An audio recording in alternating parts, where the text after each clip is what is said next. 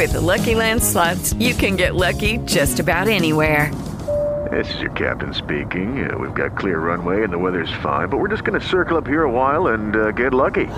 No, no, nothing like that. It's just these cash prizes add up quick. So I suggest you sit back, keep your tray table upright, and start getting lucky. Play for free at LuckyLandSlots.com. Are you feeling lucky? No purchase necessary. Void where prohibited by law. 18 plus terms and conditions apply. See website for details.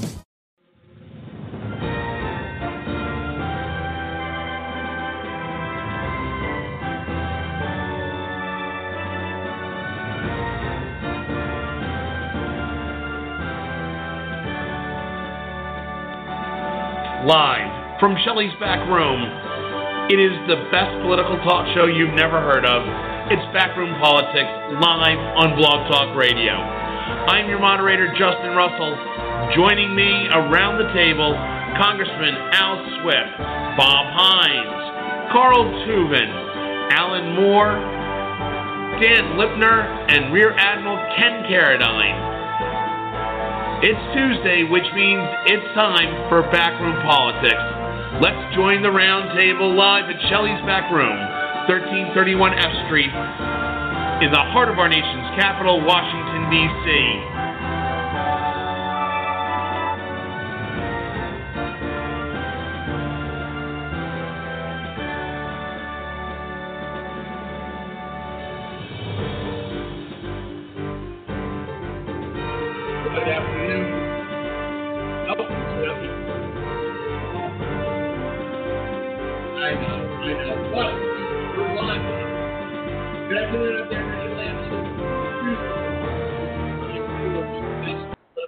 show you've never heard of.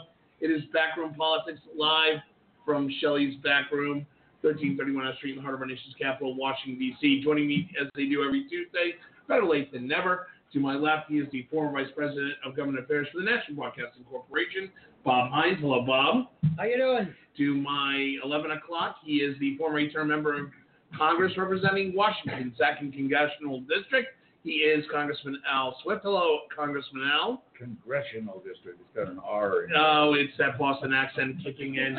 Deal with it. And uh, to my 12 o'clock, she is the former General Counsel to the Homeland Security Committee under Benny Thompson and Obama appointee Denise Krepp. Hey, Justin. And to my 1 o'clock, he is the former Undersecretary of Commerce who served at last count under four presidents.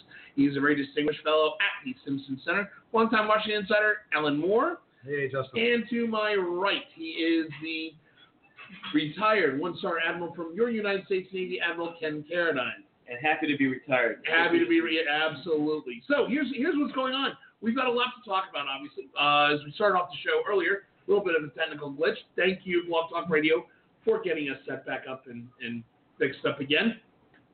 We've got a lot to talk about, starting with what's happening in the polls. Breaking news coming out this morning was a CNN poll that was released today that has uh, Donald Trump along uh, likely among likely voters a 47 to 45 percent uh, uh, lead over Hillary Clinton. That's likely voters. Registered voters, it reverses a little bit. It has Hillary Clinton at 45, Donald Trump at 43. That is among registered voters, but both are still within the margin of error. What has happened, though, is the big news is is that Hillary Clinton, former Secretary of State, Democratic nominee, has literally squandered a double digit lead after the Democratic National Convention. The big question now is what happened? Uh, Alan Moore, what's going on here? Hillary Clinton has literally lost this big lead. Is is she really taking a bad strategy on this? Well, so let, let, let's understand the lead, what it is and what it isn't. Um, she's still in the lead. Uh, the Washington Post also did a poll of all 50 states, and it shows that she has at least a four point advantage in enough states to provide her 244 electoral votes of the 270 she needs. It's within the margin of error in uh, oh, more than 100 uh, states that represent 150 or so electoral votes.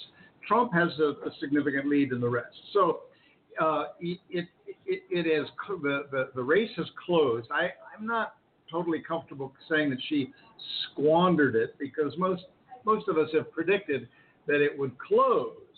Now, having said that, given all of the self-inflicted wounds that Donald Trump has uh, uh, has committed to himself and continues to do, it is staggering. It is amazing that this race is closing and it as close as it is.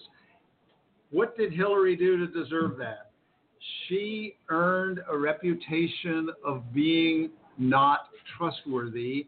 And then this year, there have been a series of events, most of which relate to the emails, the hidden emails, the, the, the private email system that she set up, and then slowly dribbling out the content of emails about Benghazi, about confidential information that she said she never moved on this private system.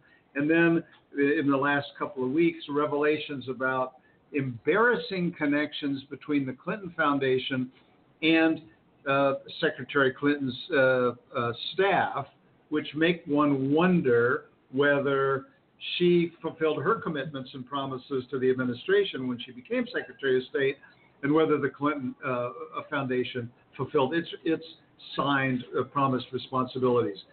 This stuff adds to the lack of belief, lack of trust, and we can see that even somebody so widely uh, ridiculed and discredited as Donald Trump is now within spitting distance on the national polls and certainly not out of the realm of possibility of, of prevailing. Congressman Al.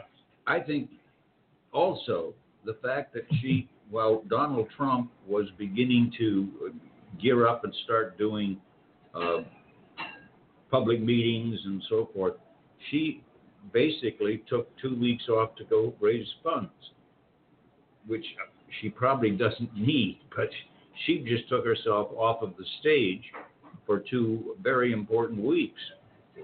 But Bob Hines, there's another dynamic here. It, it, it seems to me that you know Donald Trump had a ton of gaffes in his last week with the situation with his immigration policy speech, the visit to Mexico. Did Hillary Clinton capitalize on that opportunity, or was this an opportunity missed for her campaign? Well, I obviously she didn't do any. She didn't take advantage of it, but she may be. She may have been more engaged in trying to reorganize and restructure reorganize her operation. And after all, she, you know, just yelling about the other guy's no good. If you're not, if you're in bad shape with the public, you're still in bad But, but shape what with the public. What surprises me about this, Bob, is is quite frankly, the Hillary campaign. We had gotten the impression was the organized one. They've got ground operations in every major swing state. Donald Trump does not, to speak of. Uh, Hillary Clinton's got major media buys going. The Trump campaign has minor buys happening in certain states. It seems that we missed. There was a shift, a dynamic shift in what we thought was an organized campaign. Seems to be trying to reboot. I think you're right. And he's correct. Okay. Look, it's always smart to go for the money. Always going to be smart to go for the money because you know it costs a lot. So yeah, with what Congressman Mel said, should she have spent two solid weeks going for the money? I don't know, but it's August. But it's- it was late August. Everybody was going back to school. Nobody was paying attention. Do I think the numbers are going to change? Absolutely, because most of us are parents, especially my generation, and they just took their kids to school. They've been focusing on other things, and now, unfortunately, as is sad to say, now they're focusing on it, and I think the numbers are going to change. Admiral Ken. Of the polls that I saw this morning, this is from that same CNN ORC block. Hillary Clinton was in, was was behind Donald Trump in double digits on the trustworthiness factor. So you know, I, I guess I, I keep seeing that that Saturday Night Live skit where Jon Lovitz is playing Dukakis and he, and he says about uh, uh, H.W. Bush, I can't believe I'm losing to this guy. Right. And, and and Hillary Hillary Clinton, you know, Democrats across the table here, guys, how are you losing to this guy? Why isn't there a bigger gap between uh, yourselves and Trump? Here's a guy. So as late as today, Donald Trump uh, had a had a had a rally. It was sort of a sit down chat with General Michael Flynn, Right. former head of the Defense Intelligence Agency. And so Flynn asked him some very substantive questions. What do you think of Hillary Clinton's uh, plan, uh, national security plan, and you know what's your what's your uh, uh, what's what's your approach? Uh, what do you think about uh, our situation uh, with the president's uh, treatment uh, by the president of the Philippines, and how would you handle it? All Trump did for almost 25 minutes was just say bad stuff about Barack Obama and Hillary Clinton without ever answering the question. This guy is the the embodiment of an empty suit, and I don't understand why the Democrats can't get their act together and, and put up a better defense. But but Congressman Al, going off of that, you know, when asked about how he would defeat ISIS, he says, "I have a secret plan." that, that, that, that's just about a comic books, Congressman Al.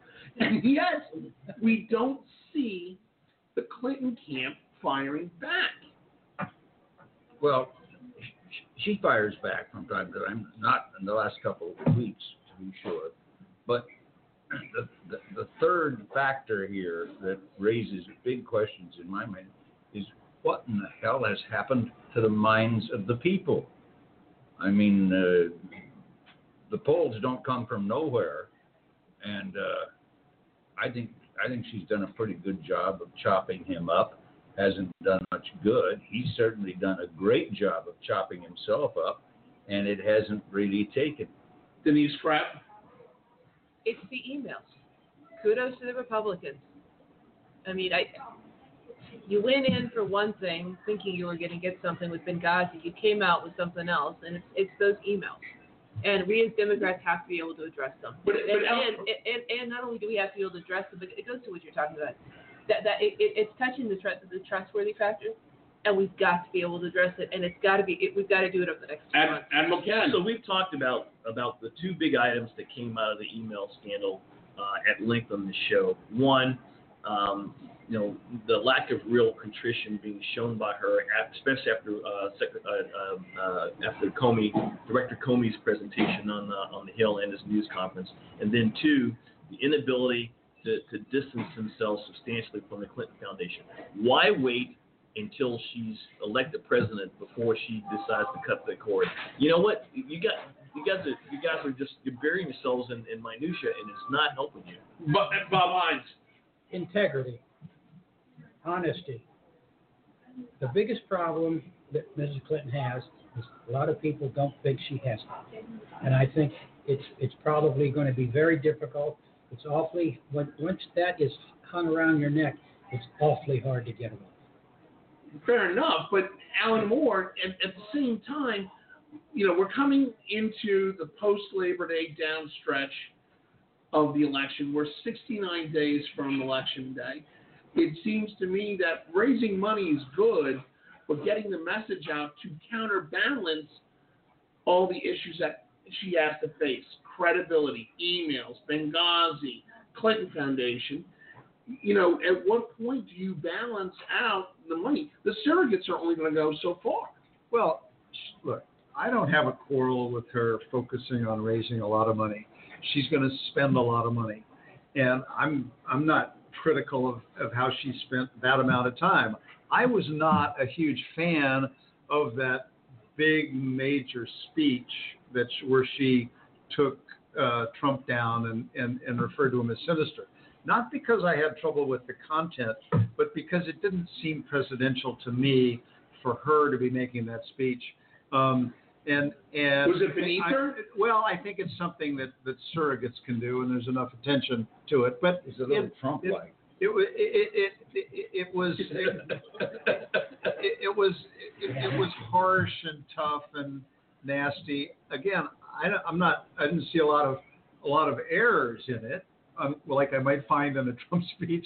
But but it just it it it it, it, it didn't grab me. The- Trump own words are the focus of most of the negative ads. Which Um, seem to be but, working. But and they are, and they're going to run them, and we're going to see them. Good God, we're going to be sick and tired of them. Um, but but the the as, as Denise says, and we've all said many times, these emails from a Republican standpoint are the gift that keeps on giving politically to Republicans. So she that was dismissive, she denied, she gave erroneous information, she was poorly served by her staff, and then it comes out that content of some of these emails, as the FBI found, and as we're continuing to find, provides ongoing fodder for media and Hillary haters of all stripes, be they Republicans Mm. or simply Yeah. media people who say, this is really a problem, this stuff. Denise Krepp. the wound has to be cauterized. And, and, and when I'm talking about this wound, what, what frustrated me this week when she came out and she said, geez, I thought the C in these messages just meant that you were alphabetizing them. I, my head exploded. I'll be honest with you. My head just exploded when I saw that one. It's like, You got a little on me.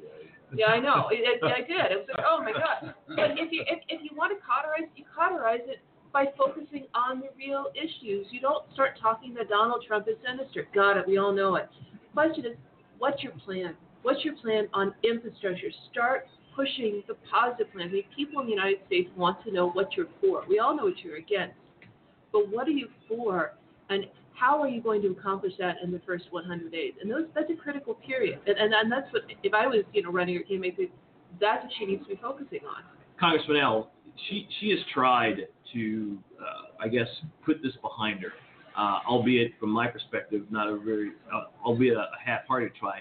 What else can she do? What else can she uh, uh, do to, to, to basically turn the attention back toward what she can possibly bring to the uh, to the to the office of presidency versus the, the baggage? She has to do very, very well in the debates. That's where she can demonstrate expertise, knowledge, maybe some wisdom.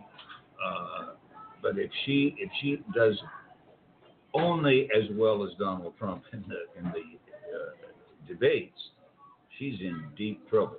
Alan Moore. Yeah, I think I think her problem in all of this stuff has has been exacerbated by the, the point that Al made earlier about her lack of accessibility to the press. So there's email disclosures about content confidentiality, and then this this uh, relationship with the Clinton Foundation and the State Department, and she is relying totally on surrogates um, who have uh, some information but don't have the stature to respond. Surrogates don't make six o'clock news, and That's they right. don't make the What- what front you- page. So no, no, no. So so starting yesterday, for the first time, she's letting press people ride on her plane. Well, she's got a brand new ride. She's got a brand new she's- well, 737. That's fine, but it wasn't like the, all the seats were full before. And so she's letting them on the plane and she's answering questions. She That, the last 24 hours. that in and of itself and is not doing a bad job. is not doing a bad job, and that's newsworthy. And, and the point is that to to to beat back all the noise and all the multiple issues that float around relating to uh, the emails and Clinton Foundation, she is the best person to answer those questions. By not making herself available and by refusing to talk, it fed the beast. So she has to address those, take them on, let the press questions run out of steam. There's a lot of pent up steam there. And then she can pivot to real policies, of which she's got a, a website full of specific ideas, ideas for how to pay for stuff. No Which is one contrary to what Donald Trump has. Donald Trump has got next to nothing. He's he his policy positions are basically, I'm a smart, successful guy. Trust me, I'll get it done. You'll be amazed at how great I'm going to do. What are you going to do? Oh, I'm going to be so great. And there's nothing of substance on almost any issue, even when he tries to be specific, Right. as he was on immigration. he fails. Yeah, well, we're going to talk about that too because, but in the end, though, Admiral Ken, it, it, it strikes me that Hillary Clinton has an opportunity. She's got the money in the war chest. She's got the surrogates. I mean, Joe Biden gave a Labor Day appearance. That was fantastic. It was animated. It was emotional and laid into Donald Trump. It was uh, Tim Kaine did a great job down in Virginia, his home state, a state where she's pulling away. But it still seems that she now has to go full bore into campaign mode. Is that accurate? I, I think it is, and I think she the, the dependency that she's had on her surrogates needs to needs to come to an end.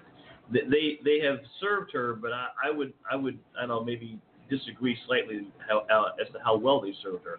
Um, when she basically disappeared from the press's eye, uh, I think one of them, and I don't remember who, made the comment, you know, that that uh, Secretary Clinton has become aware of the fact that words can be used against her, so she's not going to use that many words anymore. Well, that's insane. She's going to be president. She wants to be president of the United States. She's got to get used to the fact that this is this is the NFL, and she's got to deal with that. So, Congressman, now the, the, it does beg the question: Where is the Clinton political machine? This does not seem like a Clinton political operation that we knew when Bill was running for both governor and president. It's not the political machine that we even saw when she went through her 2008 loss to Barack Obama. Still, she was out front. She was uh, aggressive. Has she lost an edge maybe over the years? I don't know the answer to that, except that I think you use the example of, of, of contrasting this campaign with the Bill, Bill Clinton's campaign. Yeah. well, Bill Clinton was running Bill Clinton's campaign, and Hillary Clinton is running Hillary's. Bill is a better politician than she is. Alan Moore, you agree? Oh yeah, I, she's you know it's the wrong standard to say how come she's not doing what Bill Clinton did. She's not Bill Clinton, a, and we're not in the same time frame as Bill Clinton was, or for that matter, Barack Obama, Obama eight years ago. We're now we're, we're we were in an economic crisis eight years ago, and any Democrat was going to beat John McCain and Sarah Palin, um, uh, who who was not a, any anyone who was not a, a child molester, um, and and uh, and four years later that was a more competitive race but but but she is not she she's not Bill Clinton. It's unfair to compare her to Bill Clinton or say why aren't you Bill Clinton? It's like because she's who she is. Having said that, her proclivities to stonewall, to hide, to refuse to answer, to bury herself in in policy and wonkish statistics though appealing at, a, at some level to many of us, does not uh, respond to what many Americans are looking for, which is somebody that feels like a leader, somebody who can inspire them. Denise Krepp. But it's inspire and, and want to go sit down and have a beer with. Um, Hillary's brilliant. That what she is just just smarter than a Dickens but she's not relating to people, and that's a problem. She's not relating to women. And I mean, we're going to vote for her because we want the first female president, but she's not somebody we would call up and say, "Hey, I want to go get a manicure with." That, and that, and I realize it's a sexist comment to say. Oh, no, but, I'll get manicures. Oh, okay, good. Um, but it, you know, it, it, it, it's something you want. It's something you want to try. Oh God, I don't even want to know why you get your. Okay, never mind. Anywho. But it, it, it, it's relatability. It's not just trust factor. It's relatability, Congress, and it, you know, it, it just got to work at that. Congressman Al. Well, we're wow. we're kind of digging a grave here for Hillary Clinton, and, and because Carl isn't here today, uh, I, I, I need to bring up a thing he points out in every program, and that is you've got to be geared up for the for the election. You've got to have the people on the streets, the people making the phone calls, the people driving people to the polls, that whole structure, uh, which Donald Trump does not have, and which she should have in, you know, in military fashion. If she doesn't, Admiral Ken? So the other difference between the, the, the other elections that we that we were talking about uh, when uh, Bill Clinton ran for president, when he went, when he ran for governor, and when Hillary ran against Barack Obama. The other thing that's different here is that she is in, for lack of a better way of putting it, she is in a mud fight with a guy who likes getting dirty, and that's different. That's very different. And you know the the dependence on her doing well in the other debates uh, is is is is fraught with with uh, with danger. Go back and look at, as I have, the debates that Trump took place took took part in for the uh, the, the Republican primary. Uh, facts, for whatever reason, did not seem to matter, and and and um, and what what mattered was the ability for him to get under people's skin to where they did something, for lack of a way of putting it, dumb. Congressman Al. she's got a terrible problem that came clear to me the other day when I was talking with a with a woman who didn't seem stupid, uh, who was very very pro. Uh, I can't remember his name. Trump. Uh, oh, I'm, I'm I'm trying so hard to forget it. You're hanging, you're hanging around with some strange folks, Al. but she's she was for Trump, and I said, well, he, he's he's kind of crazy. He's kind of a loose nut. She said, he will surround himself with people that will calm him down and get it. And I said, here's a woman who's who's counting. She's not voting for him for president. She's voting because she thinks that people will come in and help him But, be a good. but president. Alan Moore, this goes It's back. outrageous. This goes back to when Donald Trump Jr. approached uh, John Kasich, the governor of Ohio, to be a possible running mate. And in the meeting, as it was reported in the New York Times, where Donald, where Donald Trump Jr. said, "You'll be the most powerful vice president. Uh, you'll be running both domestic and foreign policy." And when asked, "What's the president going to be doing?" Donald Trump Jr. says he'll be making America great again. It seems to me that we're now in the third iteration of campaign leadership in the Trump campaign. There's still no specifics. This is now turned into a referendum on Trump or a referendum on Clinton, which benefits. I mean, if it's a referendum on Trump, then Hillary wins big. If it's a referendum on Clinton, those numbers close up as we're seeing in some polling. you know, as we've already said, we're just really getting underway. Post Labor Day and presidential election years are when the great mass of people who've been paying a little bit of attention, enough so that they will will generally respond when asked if the if the election was today, who would you vote for? Usually they'll have an answer, but if you try to push them on why, it's it's really really thin material. Trump's a successful businessman. I think he's a leader, or I don't trust uh, Hillary Clinton, and it's a continuation of Obama, who I don't like, and it's time for change. It's these two. It's those sort of big, gross um, uh, messages. People will be forced to at least be. People will be exposed to much more detail going forward. Whether they listen depends on them and and and and TV watching behaviors. Um, if nobody watches uh, uh, commercials anymore, then all of the media um, uh, that, that, that that that Hillary Clinton is going to be spending so much time on um, may may may go for naught. But but people will start paying more and more attention. They will draw information and they will reflect on the country that they want for themselves, their children, their grandchildren. It will become much more personal and they'll say, okay, fine. I don't like her. I don't like him. I like her. I like him.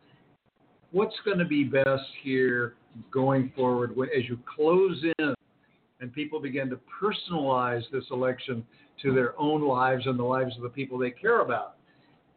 that's what's going to matter. So it's you know what the the numbers today are a lot closer than any of us thought they would be, which speaks to her weaknesses, not his strengths. Admiral Ken? So I speak, I talk to a lot of Trump supporters. I, I seek them out because I, I, I, I want to understand. I want to understand What the attraction what the attraction is, and, and, and to some extent, you know, being a, a voting Republican, you know, I'm, I'm kind of, I'm, I'm not feeling good about the fact that I have as much anxiety toward my party's nominee as I do. Um, to a person, everybody thinks that Donald Trump, everybody that I talk to, thinks that Donald Trump is going to be manageable, that he's going to surround himself with really smart people and he's going to listen to them. And my refrain to that is always, he hasn't done it yet. What makes you think it's going to happen? And the answer's not there, but but but following up behind that is this disdain for Hillary Clinton and all that she represents that will overpower the common sense that says maybe we shouldn't pick somebody who doesn't have a plan. Um, this morning, a list of uh, of uh, uh, 80 or so flag and general officers was was published that were in support of Donald Trump. Uh, I my name was on that list, and and and for me, say is or is it's not? not. It's not. It's not. It's not on that list. I was And- looking. yeah, it's not on that list, and um, you weren't the only person that was looking for my name too. Um, and but what what I took what I took heart in is that most of the people that I've grown up uh, looking up to as mentors, uh, as my mentors as I came up, only uh, only one of those folks is on that list, and I was surprised to see his name. But you know what?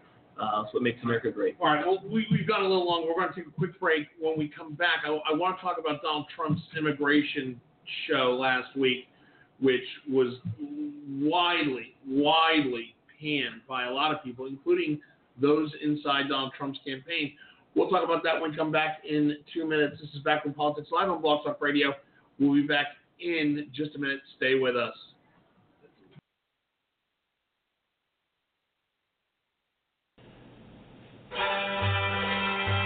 You know, Shelley's Backroom has been hosting Backroom Politics for seven years. Seven years. It's still unbelievable we've been doing it that long.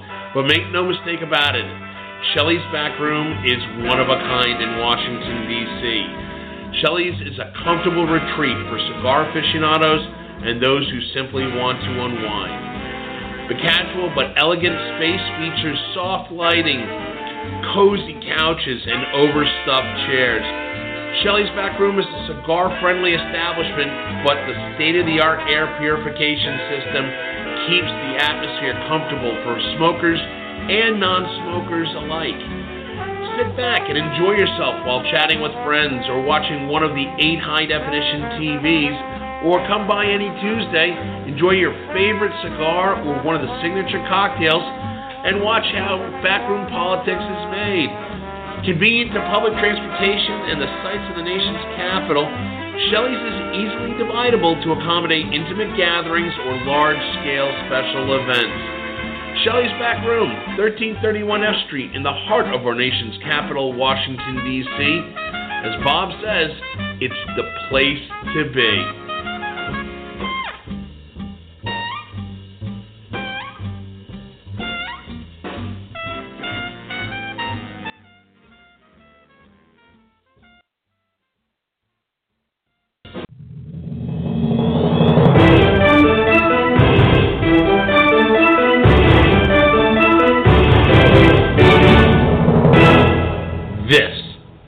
Backroom Politics. Boris Karloff, Admiral, uh, That- that- Congressman? that- where did you get that voice? It's your, it's It- yours. it's my voice, yeah. yeah. Oh, yeah, I don't know, but thanks for the Boris Karloff reference. You're going to Hey, scare people. Well, with that. welcome back to Backroom Politics. We're continuing to talk Wait till about. they see it. Yeah, yeah, no kidding. Then they'll be really scared. Space Four Radio. Hey, uh, we're talking about the presidential campaign. Last week, Donald Trump made a quick trip south of the border, not to Tijuana, but to Mexico City to go meet with uh, the president. Uh, goes, Pina. Anyways, ENP has uh, opened a as an open invitation to uh, both Clinton and Trump. Trump took it up and showed up and gave a uh, gave a joint speech with the Mexican president in Mexico City. And then turned around and gave a huge immigration policy speech in uh, Phoenix, Arizona later that night. The speech and the appearance in Mexico City has caused a lot of heartburn for uh, the Trump campaign, including having many of his Latin American delegation inside the Trump camp leave outright, saying that he just does not get it. Uh, bottom line, it was a risky move. Alan Moore, although risky, did he gain the benefits that the high risk appearance gave him? Yeah, I never saw it as that risky.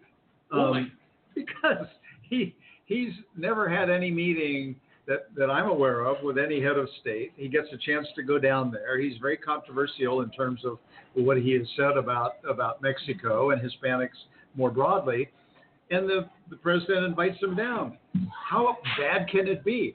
Pretty bad for the president of Mexico. Who, by the way, has 22% approval rating in who's Mexico. less, less popular than either Hillary Clinton or or Donald Trump, which is saying something. Um, but but but I, I could I, I one wonders why he did it. But they come down, they act civilly towards each other, and Trump is standing there at a podium just the way our presidents typically do, and as our President Obama just just did this week at the at the G20 and then in Laos yesterday, um, uh, where he is at the moment, and and uh, you know they take turns talking. So it looks like, gosh, he's okay. He's a man of stature. He's a lot bigger than President uh, Nieto, but we- Where we- did he find we- munchkin? I- we we got to give him credit for not calling him Little Ricky. um, Which is also trademarked by Desilu Productions. Yeah, yeah. I mean, this is Enrique, right? So he he uh, he seemed to be behaving himself, and even on this question of whether they did or did not talk about the wall and who would pay for it, where there's a difference of opinion, I don't think that hurt Trump all that much.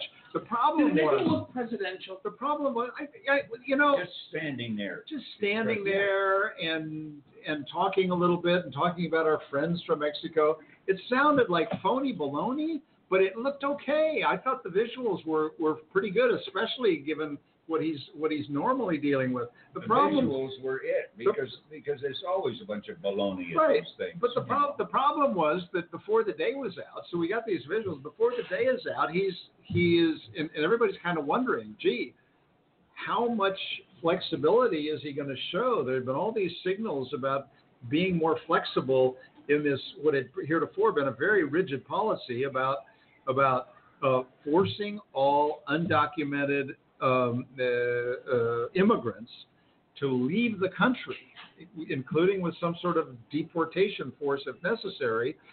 A bunch of signals that well maybe that part was was flexible. Then coming down and appearing to say in Phoenix, nope, if you're here illegally, you have to go. And then getting lots of enthusiastic response from some of his more conservative uh, backers um, and, uh, and, and disappointing a lot of others who wanted him to be more flexible. Then in the next, within a day or two, he's, including yesterday, he said, we haven't made a decision yet about people who are here and haven't broken the law about what to do with them. So suddenly we went from tough to maybe flexible to tough to flexible. This thing just keeps moving back and forth. It's confusing as hell. The Hispanic task force or group of people he put around to be his advisors that had existed for all of 10 days had several members walk away and say, nope, after the Phoenix speech, I'm not going to be part of this. And then within days, it's we haven't decided yet about that other group. But, but Admiral Ken, when going to his speech in, in Phoenix, he said that this is going to be full of details, full of his uh, his planned approach for border security and immigration.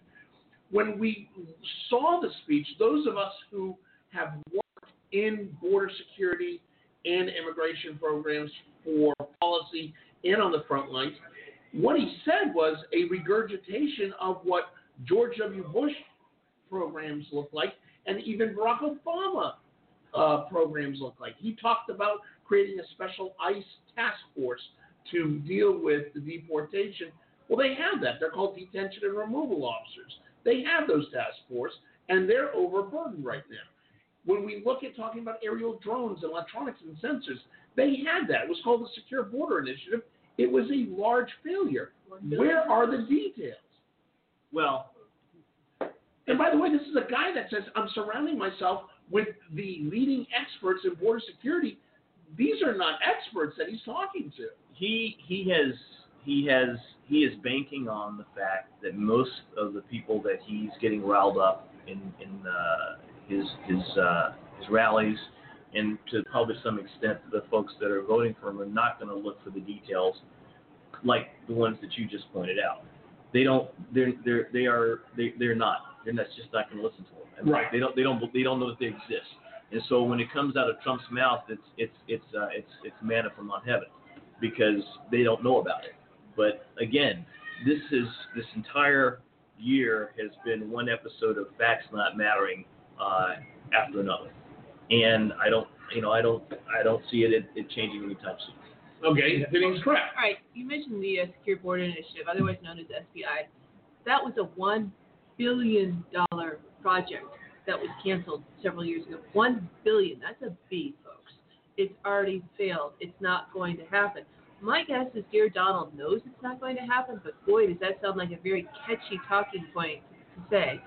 Because what he knows is that if he even tries doing this, let, let's play this chessboard out. The environmentalists are going to sue him. The environmentalists are going to sue him because there's no way you're going to make an EIS statement. Then he's going to say, geez, but for the environment, left-wing liberal enviro- enviros, I would have my wall. And he's going to pit people back and forth.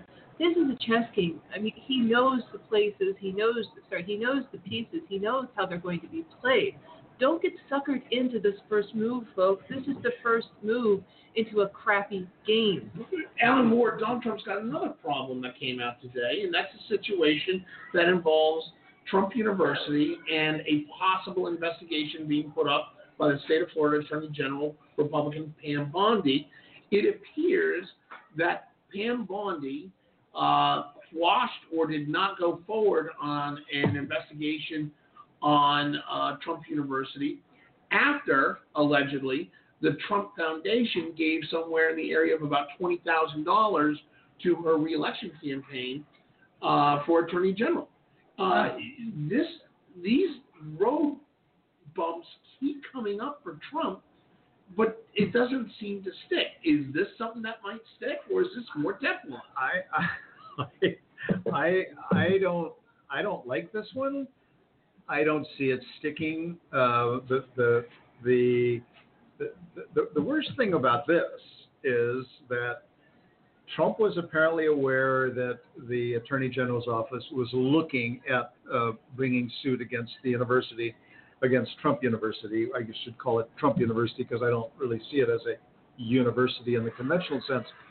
And and, and but apparently, she says she wasn't even aware that her staff was looking at it. That stretches the you know the the the imagination, but let's just say that that's possible.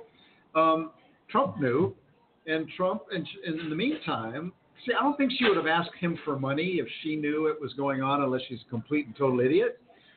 He, though, here's her request for 25 grand, as I understand it, um, and he finally says, I don't know if it was directly to her, but ultimately, yeah, well, I'll give you 25,000. He gives money to a bunch of people.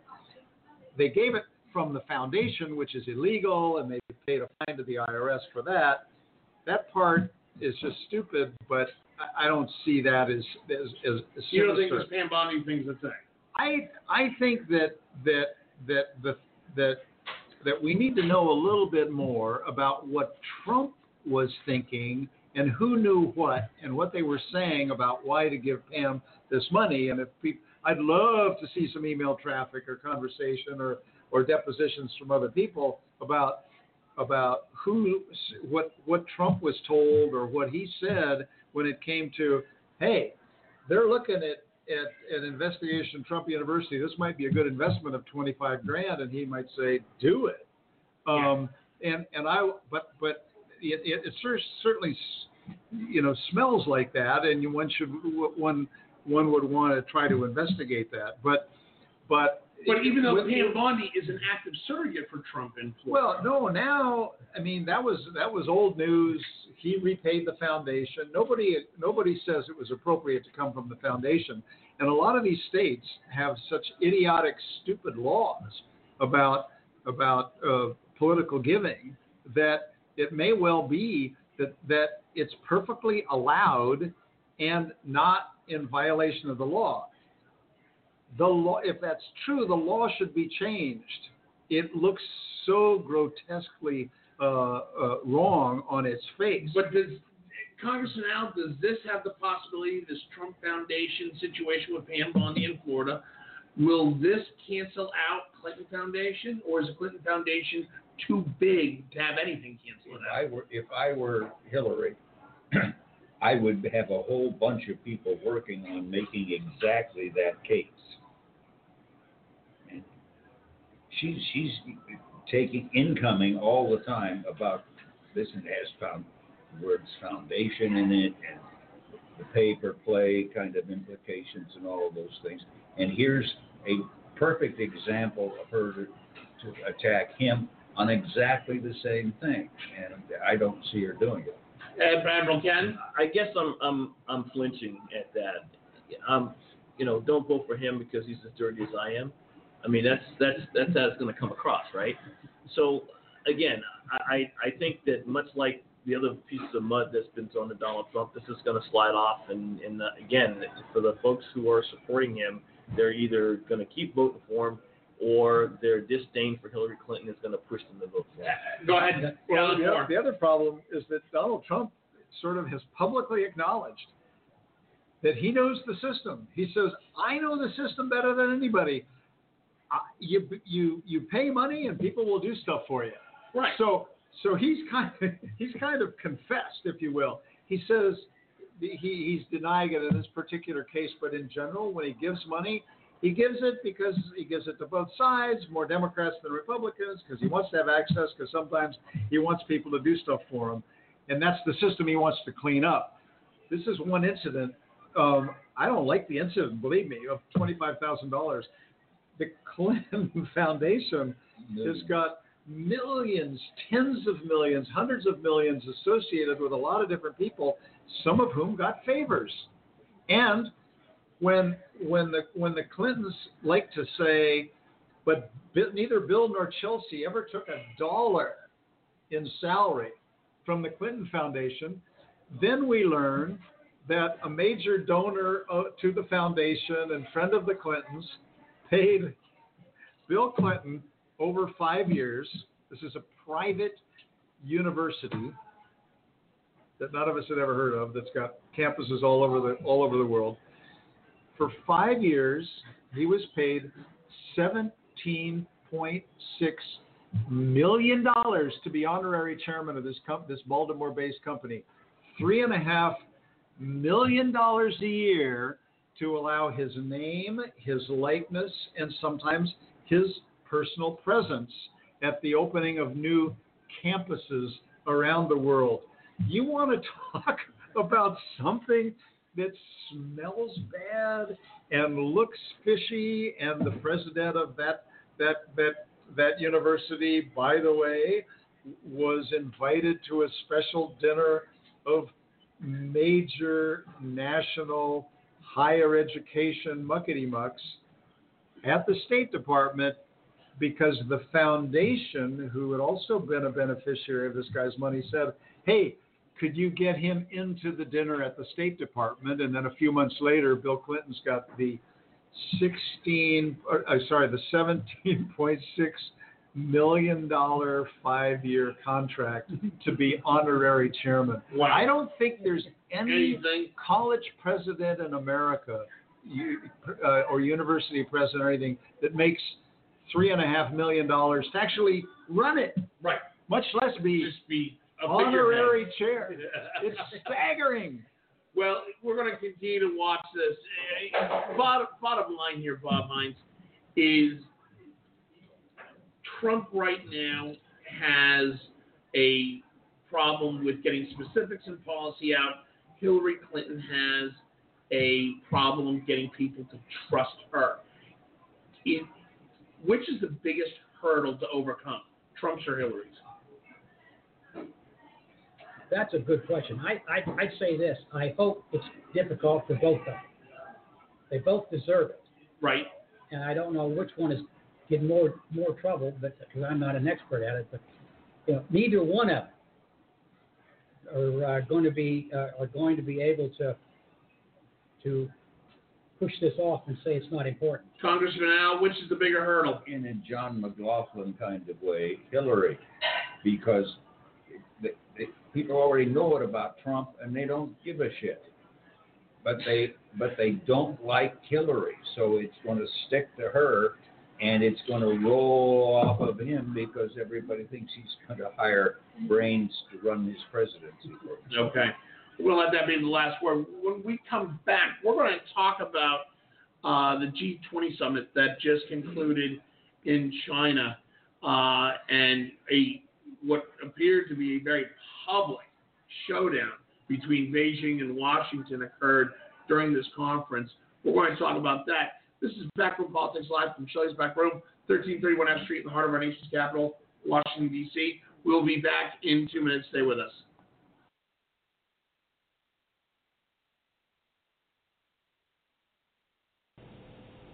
you know, everybody thinks of Shelley's back room as a cigar spot in Washington, D.C.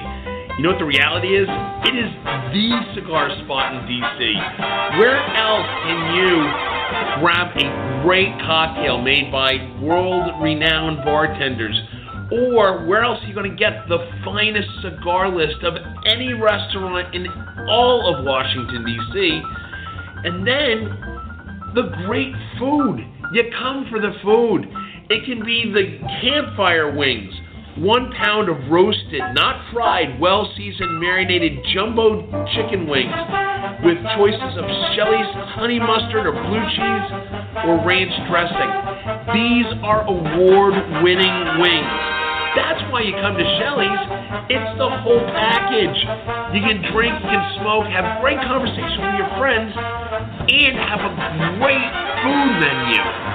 Shelley's Back Room, 1331 F Street, in the heart of our nation's capital, Washington, D.C. You know what? It is the place to be.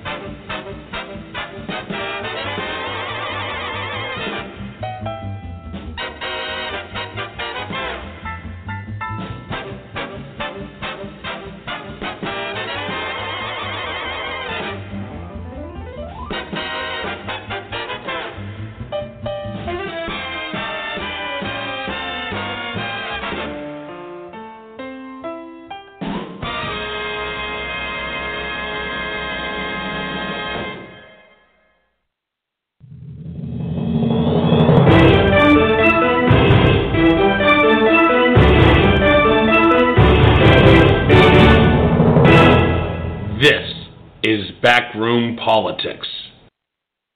And we're back here live at Shelley's Back Room, 1331 F Street in the heart of our nation's capital, Washington, D.C. This is the best political talk show you've never heard of. It is Backroom Politics live on Blog Talk Radio. By the way, if you want to join the conversation, you can call in 657 383 0419. Again, that number is 657 383 0419. Uh, we're going to talk a little bit right now about uh, an event that happened in China uh, last week and just concluded. A, the meeting of the G20, the 20 largest economic powers in the globe, got together at the invitation of the Chinese president and premier, and it started off badly with a apparent snub to President Obama when Air Force One landed in country.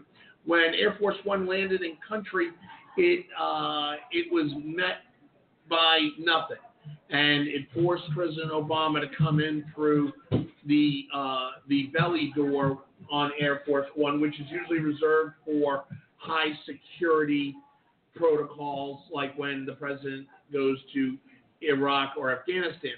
At the same time, the Chinese government and the media machine there in China uh, did not allow the media gaggle to at least get in, and they were roped off, which caused a very public argument, which which started a very public argument for uh, both Chinese and American officials, which caused one Chinese official to get involved uh, publicly.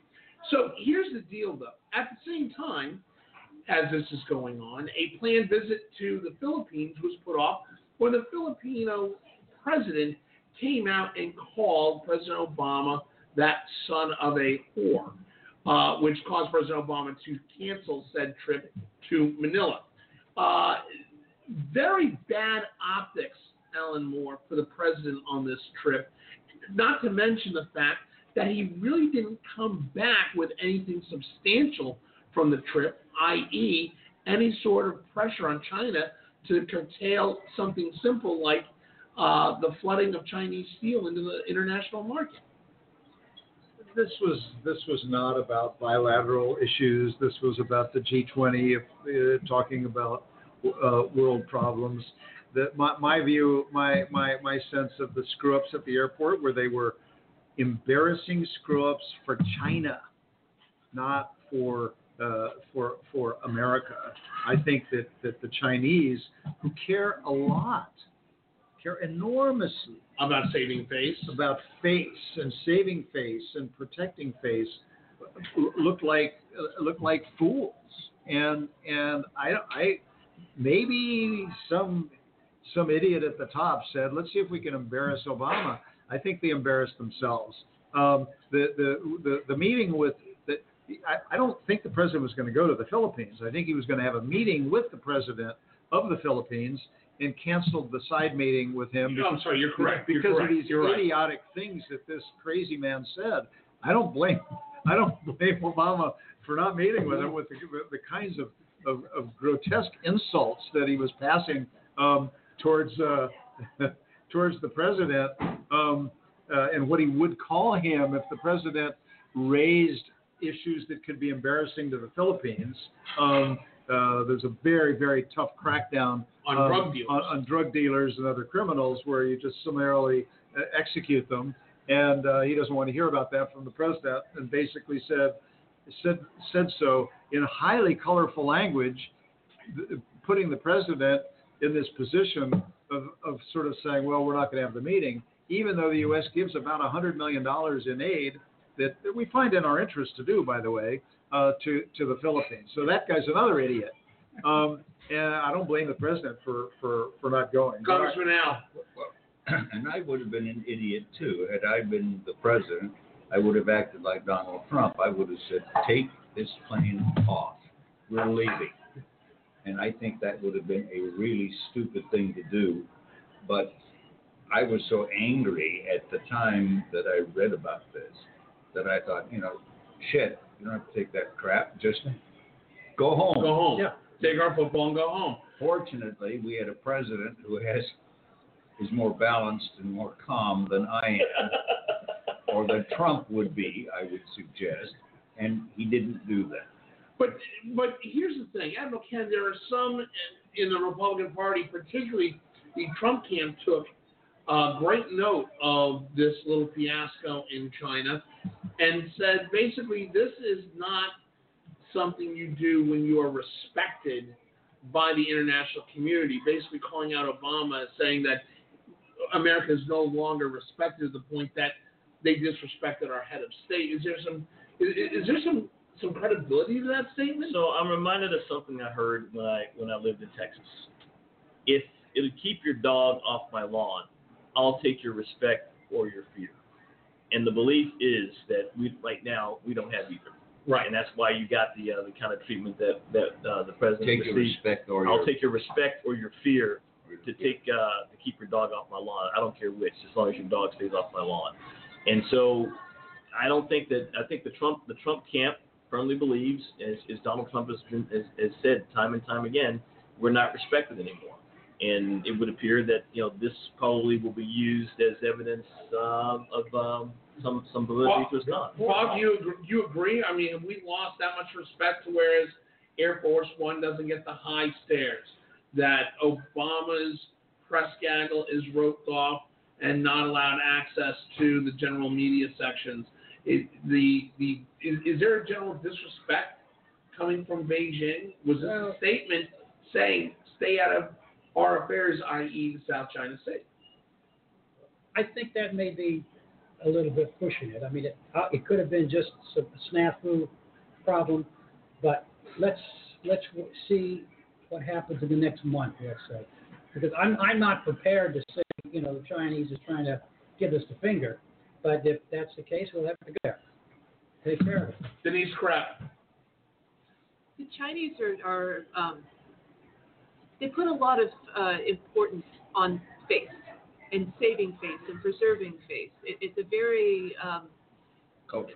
it, it is it is It's and- baked and- in their culture. Right. It is, and, and I, um, I, I've not only traveled in China repeatedly, but also worked with the Chinese, and it, it, we were always taught, always give them a way out. Um, so we're doing something very interesting ourselves. We could have very easily kept this quiet. We could have very easily said nothing.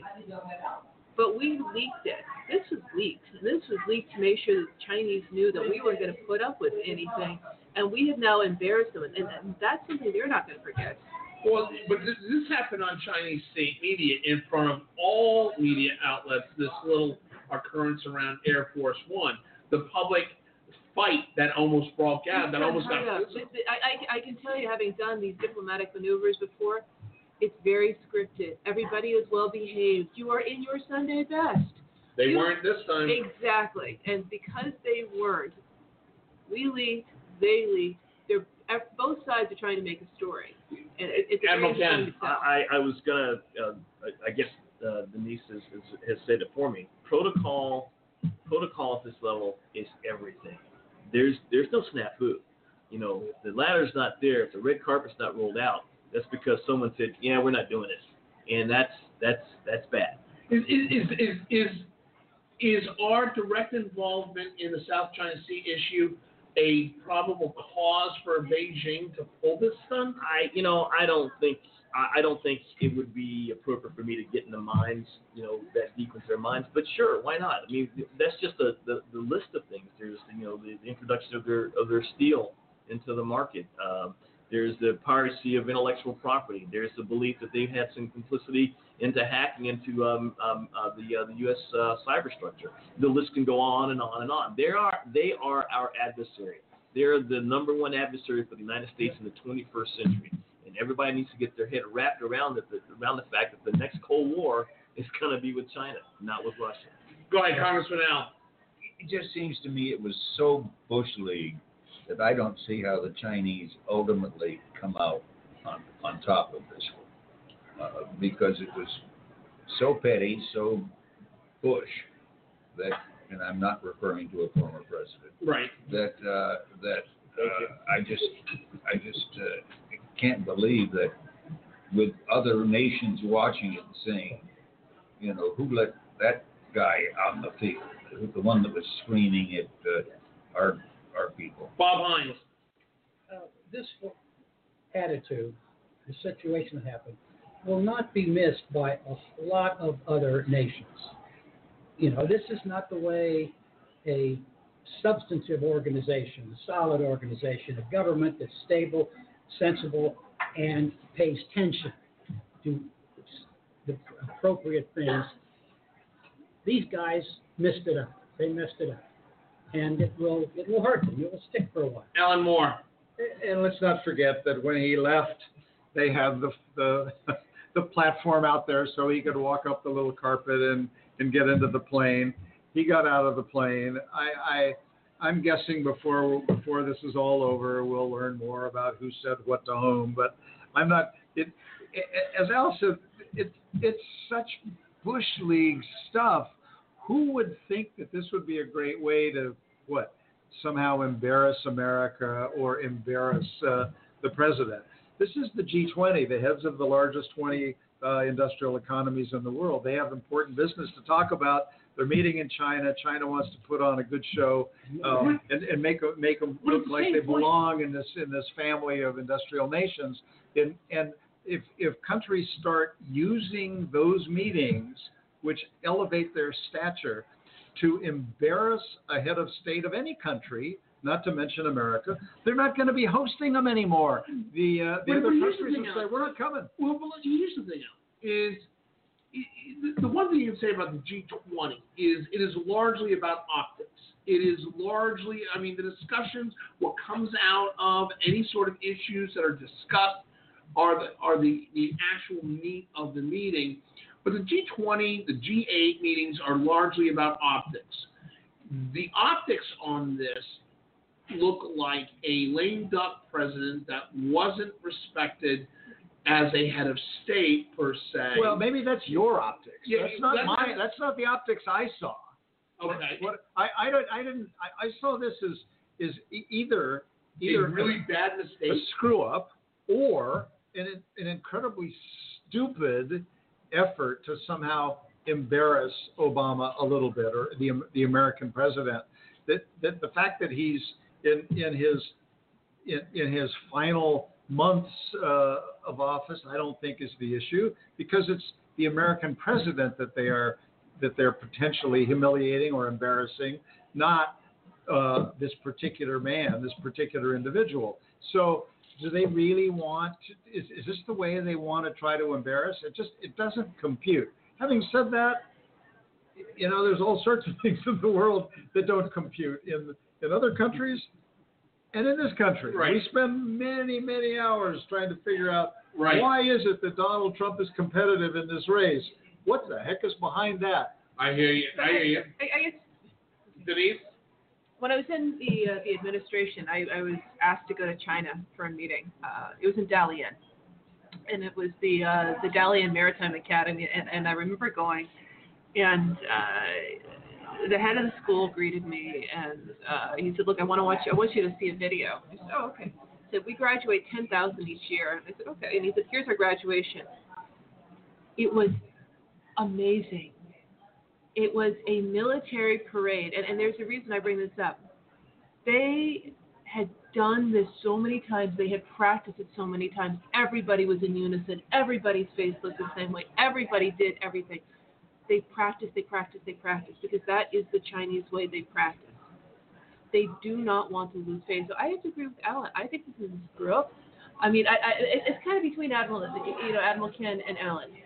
Do I think they screwed up by not putting the you know the the the, the gang or the the um the ladder there. Yeah their gangplank ladder whatever we're going to call it. Yes. And i'm betting they also not only but they compounded it by the guy who said this is my country.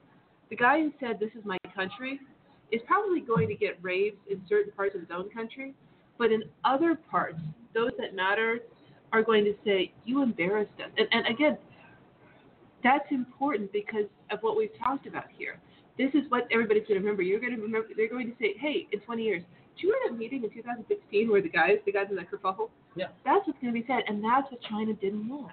And following, following this discussion, it seems to me that the, the one major person that kept his cool was the President of the United States. No, I and I, I, I got to give kudos to President Obama for at least downplaying the situation. I will give him credit for that. I think he showed tremendous statesmanship, tremendous diplomacy. That's not the question, though. But when you when we have a situation where an election comes up where you see uh, optics, you see uh, Republicans firing at both Hillary Clinton and Barack Obama that were not respected anymore in the global community. This is just one more piece of ammunition to that arsenal. I, I, I think that's Right. true. For domestic consumption, uh, Trump is going to be able to play games with this. Right. But the fact is, and and what would he have done?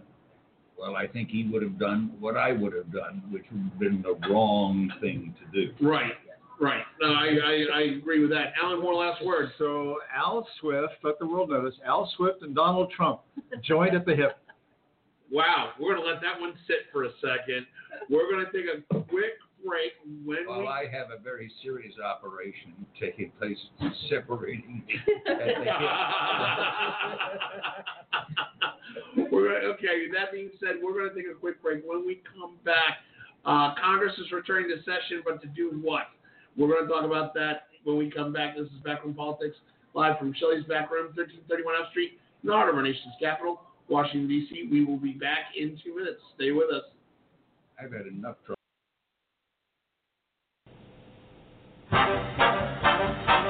You know, everybody thinks.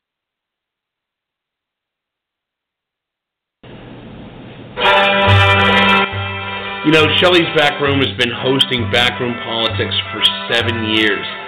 Seven years. It's still unbelievable we've been doing it that long. But make no mistake about it, Shelley's Back Room is one of a kind in Washington, D.C.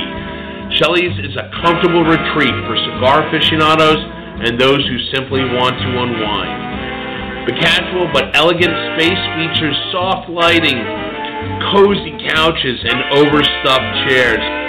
Shelley's Back Room is a cigar-friendly establishment, but the state-of-the-art air purification system keeps the atmosphere comfortable for smokers and non-smokers alike.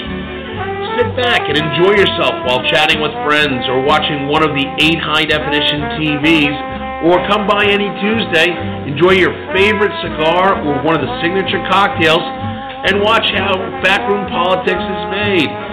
Convenient to public transportation and the sites of the nation's capital, Shelley's is easily dividable to accommodate intimate gatherings or large-scale special events.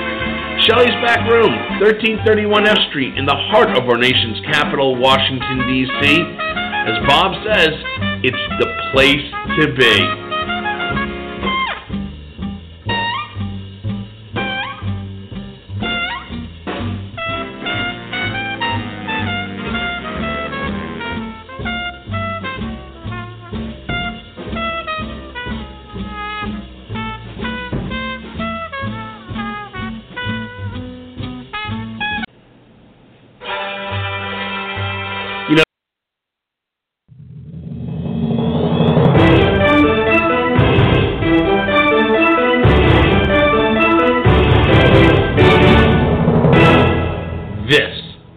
Backroom Politics.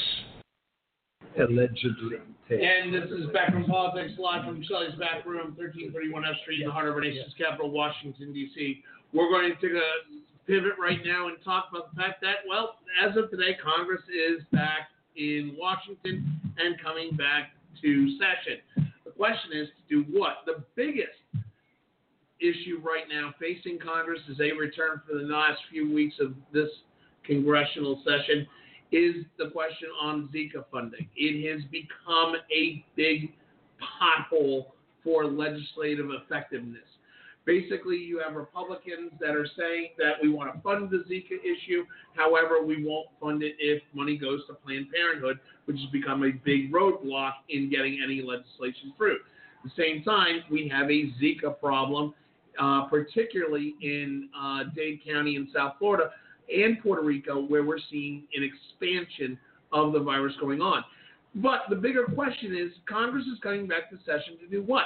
Uh, Congress now, you've got a, a, a situation here where you have a, a, a national crisis on the Zika question. Right. They're still trying to come up with some sort of band aid resolution to keep government funded, and that seems to be a political hurdle that the Dems and the Republicans are not going to agree on.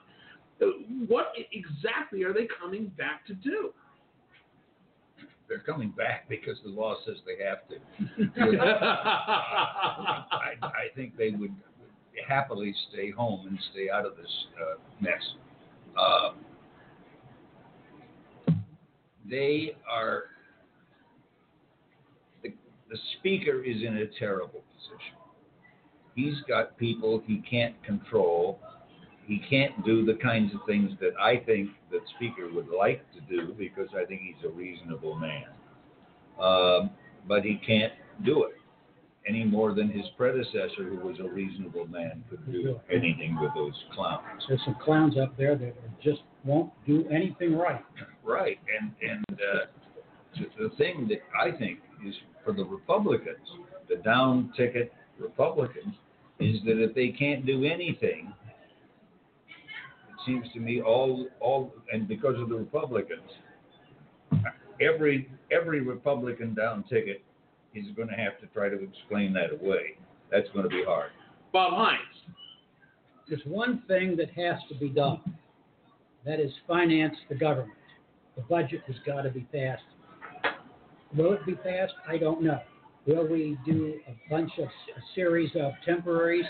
We have done it before. It's the wrong way to go. It because it leaves everything up in the air in a very short on short-term stuff. I think if the Congress doesn't do anything else, we pass a budget law so they can know what's going on for the next year. I think if we, they can get that much done, we should be happy. These crap. They will, because they, can't shut down the government this year. Know, they Um, can't. So, so we know that fact point. The other fact point is that Harry Reid has been very blunt saying, we're not punting this through to uh, the next administration. So, uh, and, and he's going to hold his ground. I mean, he's leaving. He, he- He's tough. Yeah, he, he's, he, he's going to do that. So my guess is that they're going to come back. Uh, it's not going to happen this week. It's not going to happen next week. It's probably not going to happen even the week after that. My guess is we're going to hit up very close to probably September 26th, September 27th. We will get a short-term resolution, and they will probably go to after the election, probably the week after the election. And then depending on who wins, that'll uh, be the deciding factor on how they do, how they structure the next one. And, and the reason I, I go for the, the, the last or second to last week in September through the election is that none of them want to come back. Uh, Regardless if you have a safe seat or not, your staff needs to get out there and, and help you get reelected. So they're not coming back in October, and that's what's going to be in the driving um, force for them. Alan Moore. Yeah, remember what how, how our government works. We f- we fund the government. We appropriate money one year at a time, and the fiscal the federal fiscal year runs from October 1st of any given year through September 30th of the following year. We're in September. Right. When September 30th hits, the funding for much of government stops Period. unless we uh, agree, this is jointly agree, the Congress and the President, to continue funding um, going forward. We seem, uh, as we have been for years now, on a path of doing some kind of what's typically called an omnibus bill. There should be 13 different funding bills to fund all the different parts of government. We don't. We typically don't get them done. We're maybe we don't get any of them done, but whatever is not done by September 30th, we have to do by what's called continuing resolution, and we may do it for a few days. We may do it for a week. We may do it for two weeks. We have to do it, or on October 1st, we have to start shutting down parts of government. We've been through this drill before. The, as, as was said, though, there's a, there's a debate going on whether we should fund uh, to a post-election period, still in in calendar 2016, something mid or late November, let's say, or even December 1st. Uh, again, forcing action, and then there is a move by some, but it's not taking a hold yet, that we should kick the whole thing into next year and let the next president come in and the next Congress sort of sort this out. We're not going to start there. We're going to start with uh, doing something by the end of the year And then if we come back in the beginning of December and they can't agree, then it's not inconceivable that this that we would kick it a couple of months into the following it seems year. to me, Alan Moore, that the Republicans have a harder time right now with this Congress coming into its lame duck session than anybody else. They're trying to protect a tenuous majority at best in the Senate, as well as some possible down ballot issues related to the Trump backlash. Uh, how are they going to be able to be one effective at the same time maintain a political hold on on their stand. Well, there's two things. One, the the the members of Congress, by and large, want to get out of Washington and go out, and if they're members of Congress, run for their seat. If they're senators and they're up, run for their seat. If they're not up, go help their colleagues run for seats. They want to be involved in in as soon as as as possible, late September and throughout the month of October into the election, electioneering out in the states. Now, having said that, they're trying to score points along the way. So the Democrats would love to embarrass the, the, the Republicans. They would love to use the pressure that Republicans feel not to shut down government by throwing as many roadblocks as they can, but not so many roadblocks to actually shut down government and be blamed for it. So, so that's why I think all the way around, none of us know exactly how this will play out, but I think we all assume that one way or the other, the, the government will be funded temporarily by the end of September through the election and a, and a, and a few weeks after that. And that's, that, that, that's kind of the, the, the dynamic detail to follow. You mentioned Zika. Right. Zika is not part of the Omnibus the, bill. the the the the 2016, the year that ends at the end of September, funding. We've been borrowing and grabbing from here and there to, to, to, to spend quite a bit of money on Zika, but not nearly the money needed. And as I've said before, and I'll say it again, shame on all of them.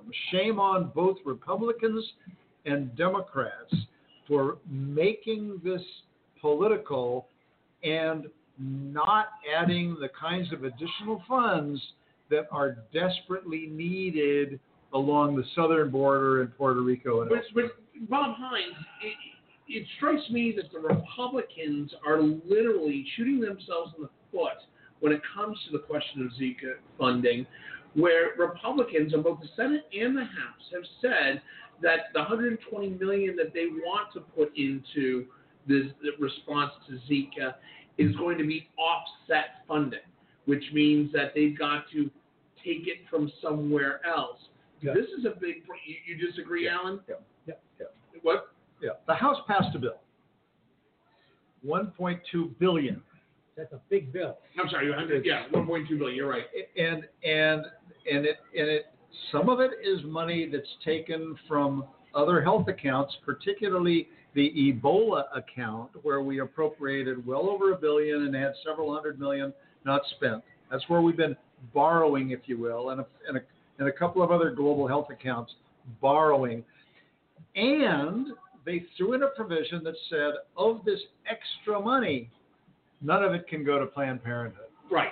That bill came over to the Senate.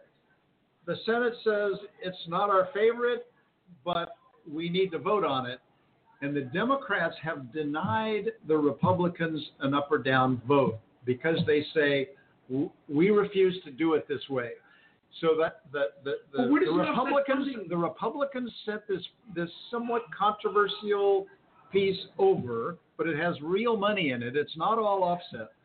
And the Senate said, let's vote on it. At least it will provide some of the hundred, some of the hundreds of millions that are needed. And the Democrats said, no, we're going to protect Planned But why, Parenthood. why bring up offset money anyway on a public health crisis?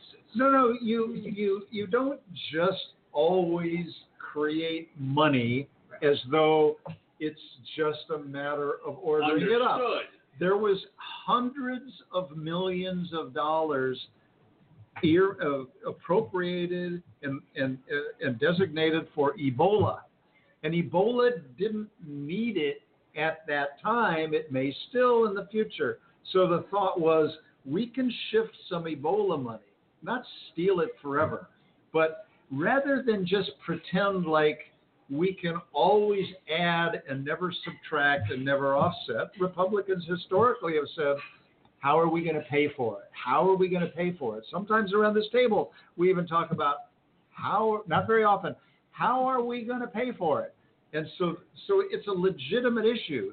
The, the, but the, pro, the heart of this problem is Planned Parenthood, um, it- which looms even bigger than this uh, Then this uh, offset this money pay issue. for issue. Right. Yeah, Denise Krepp. And, and while they're fighting over this, who's getting bitten? Well, folks down in Puerto Rico are getting bitten. Folks in South Florida are getting bitten. And folks in the Coast Guard are getting bitten. And that's what really pisses me off about all of this. They're doing their jobs, folks. They're going out, they're doing the search and rescue, they're doing their jobs.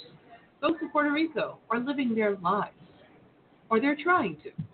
But meanwhile, as Alan has so eloquently said, my side, the Democrats, are refusing. No, I don't agree with what they're doing on Planned Parenthood, but I don't care. I am not going to stand in the way of finding a preventive action. I don't want to see people being, uh, you know, being bitten. I don't want being infected. I don't want them, you know, suffering because Congress is refusing to act, and that's the problem. By Congressman refusing Al. to act, people are suffering. Congressman If Al. the Republic, first of all, I've never seen a rump session out of which anything good came. One. Two, I don't see. A political rump session. Yeah. A political room session. Yes. All rump sessions are political. All right. Oh, fair enough. Depends on your definition of rump, but go ahead. Well, Sorry, you- you're wrong. you- Still a nine-year-old You've sitting already here. dealt with my hip. Now, now we're, we're going to my rump. Yes. All right. I, I I apologize. think, I for think interrupting. the, I think the Republicans' chances of coming out of this thing looking good are nil. Really. Bob Hines, you agree? Pretty much. Is, is there anything that is there any way that the Republicans could save face? Can can Paul Ryan get and can Harry Reid and Mitch McConnell get forward something substantial in this last lame duck session of Congress that will not look like a total disaster? It will be very difficult, very difficult, but it can be done. I do. I expect it to be done. I hope it will be done. Does does this put a potential, uh, Paul Ryan? We're assuming that uh, that the Republicans maintain control of the House, that Paul Ryan more than likely will remain Speaker for all intents and purposes. But does this put in the 119th Congress a Paul Ryan speakership already behind an eight ball that he doesn't really need? Yeah. Alan Moore. Well, look, you know, they they they would like the, the leadership would like to to to get spending bills for 2017 that they can all live with throughout 2017 and not be faced with it either in November, December, which is at least a certainty, or or uh, you know through uh, sometime early next year when they would like to be thinking about a new president and a new set of uh, of of priorities and new challenges. I, I I mean I don't see some an- I I don't think that that the, the Republicans are going to do serious harm to themselves with all of this unless they get suckered into closing down the government, which you know, I think they're prepared to give stuff up. And the and the Democrats, by the way, you know this is going to be a shock.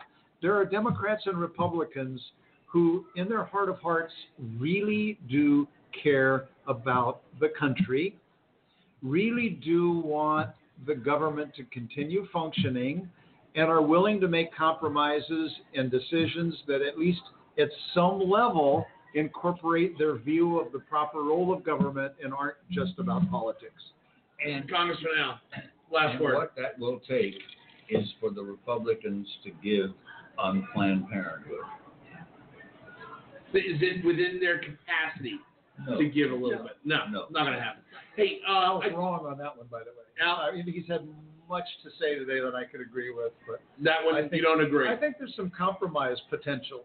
I don't see them giving it up entirely, but uh, there's a lot of middle ground. I'm so glad he didn't agree with me on everything. Ah, there we go. Hey, I do. We do have to talk about uh, the political media scene going on in uh, New York and Washington. We have to talk about the announcement today uh, in Vanity Fair and was confirmed uh, in some part by other media sources.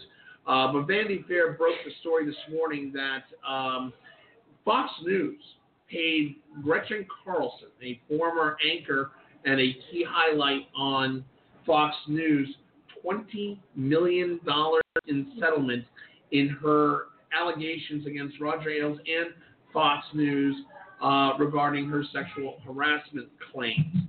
Uh, it has also been announced today that uh, key primetime figure Greta Van Susteren inexplicably just left and parted ways with Fox News, didn't even tell her staff, just walked out of Fox News, citing a clause in her contract that she could uh, uh, depart at any time at this point.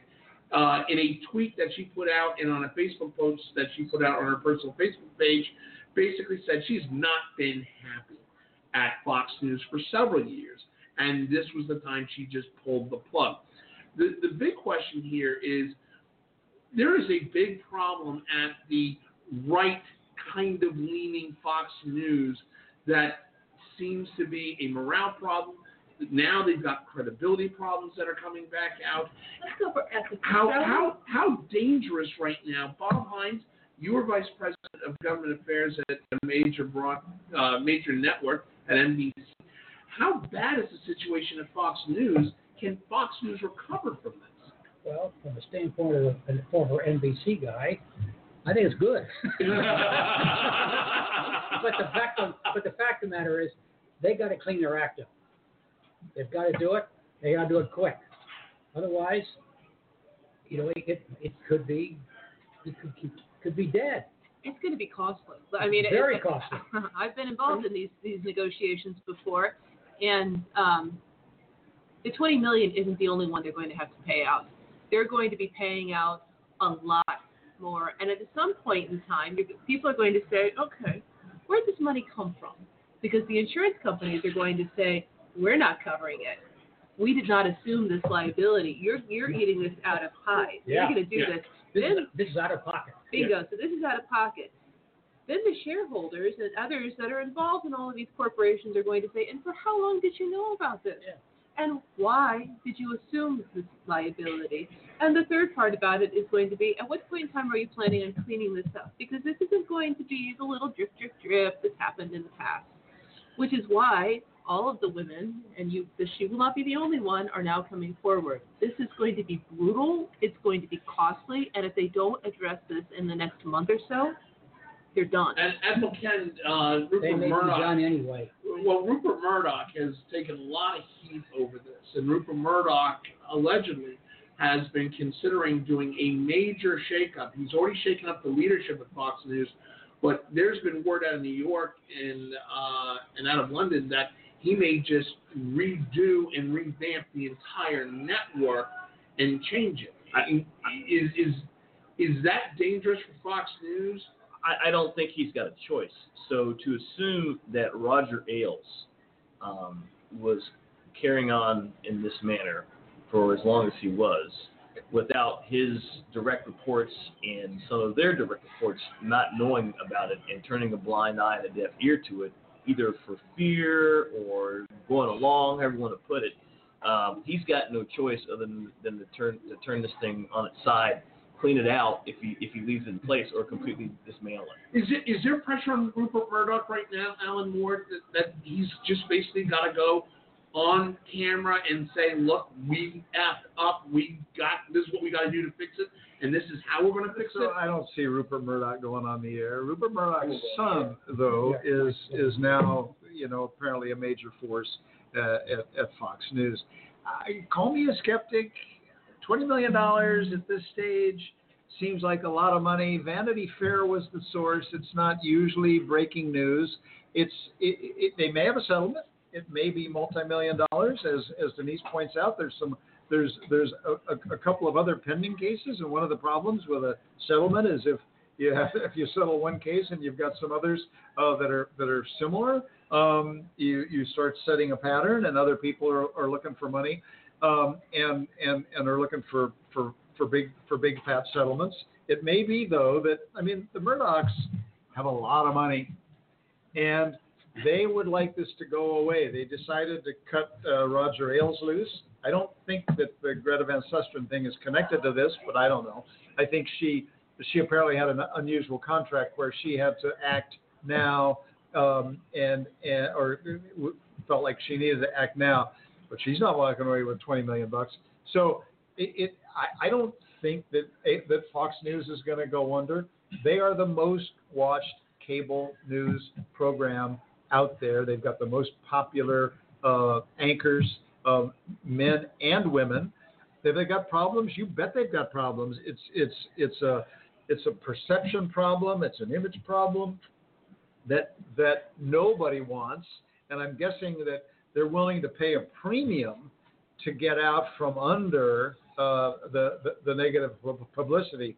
20 million just seems awfully extreme given the other pending cases, but but they're not going anywhere. They'll be around. They've got they've got loyal followers, loyal listeners. Uh, when when their when their uh, uh, sponsors start challenging and checking out, then we can talk about that. I, I, And I he's doing dis- crap. disagree. 20 million is not what she asked for. So w- when you're in these negotiations, um, you reach a happy middle point, or not so happy middle point, but you reach a middle point. I can guarantee you 20 million is not what she asked for. She asked for a lot more. But what they settled, and I use the word settled because this was a settlement, Yeah. was 20 million plus an apology. Now, when you go into these types of settlements, you you have what Gretchen did was she probably asked for a heck of a lot more, and she probably had more than one request, including the apology. Fox looked at it. They made the calls to their insurance, who said we're not paying. They made their calls to the lawyers, who said settle it now. They made some other phone calls, and they made the risk calculation. This is a risk calculation of if we do a 20 million, will we solve this? And the answer is yes, because I'm guessing, what we haven't heard, is not only did she settle for 20 million, she's not going to be talking anymore, and that's what they were afraid of. And that's They did not but, want but, her to but, talk. but Bob Hines, it, it it still goes back to, you know, Fox News for a long time was the number one viewed uh, news 24-hour news station in America. They've since lost ground to CNN, which has taken over the number one spot. Does this just continue the hemorrhaging, or could this potentially continue the hemorrhaging of a uh, situation with uh, Fox News possibly getting the plug pulled? I think it's possible, yes. I wouldn't be surprised if, if that was a problem. How big of a hit would this be in, in the media circles as we know it?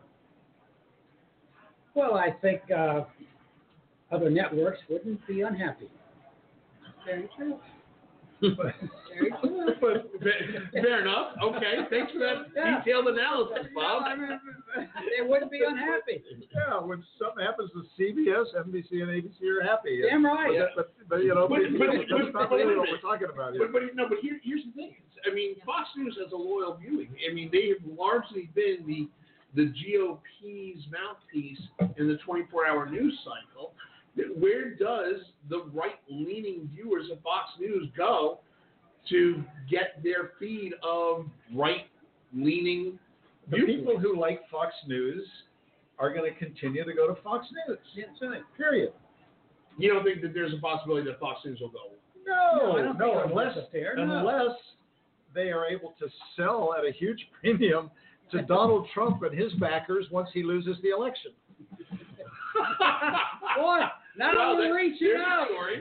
There's a story breaking. Good job, Alan. Admiral Ken. So I, I think the, the one piece of this that I, I think probably would bear some deeper analysis is so some number of months ago um, there was this belief that the Republican Party had this war on women going on. So had a war on women going on. Now here here's Fox News uh, that has been uh, been you know said to have the equivalence of a Playboy uh, club type of mentality. And this is the mouthpiece of, of the party, of the Republican Party. And you know, like it, not like it. Face it. Sometimes they do a pretty good job of getting our side of the story out. Sometimes they don't. But this this is not something that's that's going to sit well uh, for anybody. My hope is that Rupert Murdoch takes control of this, cleans out cleans out the house, and that Fox News can go back to what it was before, and, and it, it became this entity that, that that quite frankly has been almost unrecognizable for the last last eight years. And I can just say Alan, that go ahead, Denise what was the most sickening piece or part of the um, there was a story that came out about Roger Ailes this weekend was the female anchors and the female personnel who would go to the makeup artist and say, "I've got a ma- I've got a meeting with Roger. Make me look pretty." That is so revolting. That's Okay. so stomach churning, revolting that they had to do that in 2016. That's going to be one of the reasons, very bluntly, that if Roger Ailes truly is one of the ones that is advising Trump and he continues to advise Trump, that'll be the reason that women come out and vote for Donald Trump. Because to be told that in order to go see the boss who's a man, you have to put your face on, kiss my ass. Family show. All right, yeah, exactly. That's a very clear exactly. position. Yeah, yeah. You gotta, yeah, gotta tone that down, Denise. Uh, let, let's, let, we're gonna This is a come out. pretty tangled web that we're having Yeah, describing yeah, here. yeah, let's, yeah. So anyway, we're coming up to uh, the 10 minute mark, and it comes to my favorite part of the show, which is tell me a story, which uh, we talk about news, innuendo, and rumor going around the Beltway inside now. Bob Hines, tell me a story. I don't have one today. Okay, Congressman Al. I'm wondering if if if Fox News goes under, who is going to carry the cudgel for the war on Christmas? Sean Hannity will go on the internet. We'll be competing against him on Blog Talk Radio. Denise Krepp. I've gotten to know um, a very interesting group of, of individuals at the Library Congress who are doing phenomenal work with veterans. It's called the Veterans uh, History Project, where they go around the country and they take oral histories from veterans. If you're a veteran, go talk to them. They're, they're compiling all this wonderful information, and not only is it the oral history for the veterans, but there's a piece of legislation that's on, supposed to be on the floor this week talking about the Gold Star families and um, enabling the Gold Star families to be part of this. We have a rich history in the United States, and I was lucky enough to hear a lot about this when I grew up from my own father. But other folks weren't. So if you have the history, share it, please. It, it, it's worth other people listening and learning. Alan Moore, tell me a story.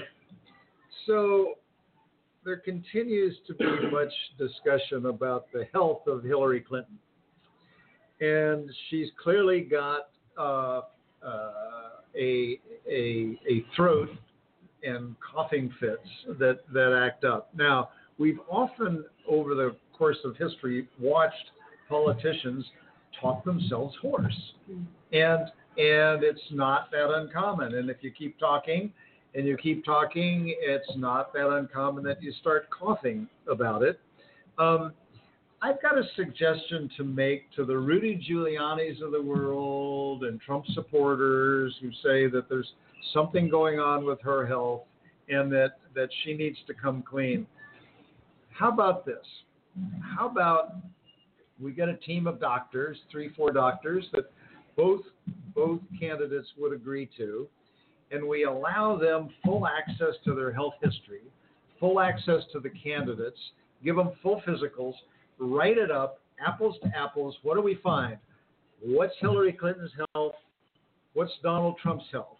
And at the same time we do the health piece, we get three accountants that they can both agree to, and we have the three accountants look at Hillary Clinton's tax returns and Donald Trump's tax returns and tell us what He's they under think. an audit. He's not going to allow his tax returns to be. Uh, I'm just disclosed. making a proposal. Not Admiral Ken, tell me a story. Well, I didn't have one until a second ago. Oh, you do now. I do now. So back in the '80s, Huey Lewis and the News had this song called "I Want a New Drug." I want to find that and give it to Alan because he needs it bad. I love you, man. It's not gonna happen. so last week down at Cape Only a Canaveral, proposal. so last week down at Cape Canaveral Air Force Station, uh, many many uh, many viral videos of a SpaceX Dragon 9 rocket exploding on the pad at Cape Canaveral uh, just went all over the globe. Uh, the bigger concern here, the bigger story here, is now NASA has a problem. NASA now has a problem as far as getting supplies up to the International Space Station, as well as they have another problem is does this put back manned space flight several years? Uh, Elon Musk has come out saying that this now has affected the launch schedule for several satellites. Commercial space right now is tenuous right now. This now is going to be a budget problem for NASA going forward. So the question now is does NASA take over putting rockets in space, or do we allow commercial space programs like SpaceX or Orbital, which is owned by uh, Bezos and, and the folks at Amazon? Do we take over the space program the way it was back in the 90s, back in the 80s, even back in the heyday of the moonshots? Big, big problems as far as manned space flight in our space program going forward because of that little static explosion down at Cape Canaveral Air Force Station. So, that being said, on behalf of Bob Hines, Congressman Al, Denise Krepp, Alan Moore, uh, Admiral Ken Carradine, I am your host and moderator, Justin Russell. We will be back next week, live from Shelley's Back Room, 1331 F Street, in the heart of our nation's capital, Washington, D.C. Bob? The place to be. Absolutely. You can follow us on our on our webpage at www.backroompolitics.org. You can follow us on our Twitter account at backroompolitics. You can also email your questions and concerns Justin at backroompolitics.org. And you can follow our political comments on our partner at Sidewire, sidewire.com, for the latest political news and gossip that's going on around. Download the app if you haven't yet. Uh, we'll be back next week. Have a great week, America. Bye bye.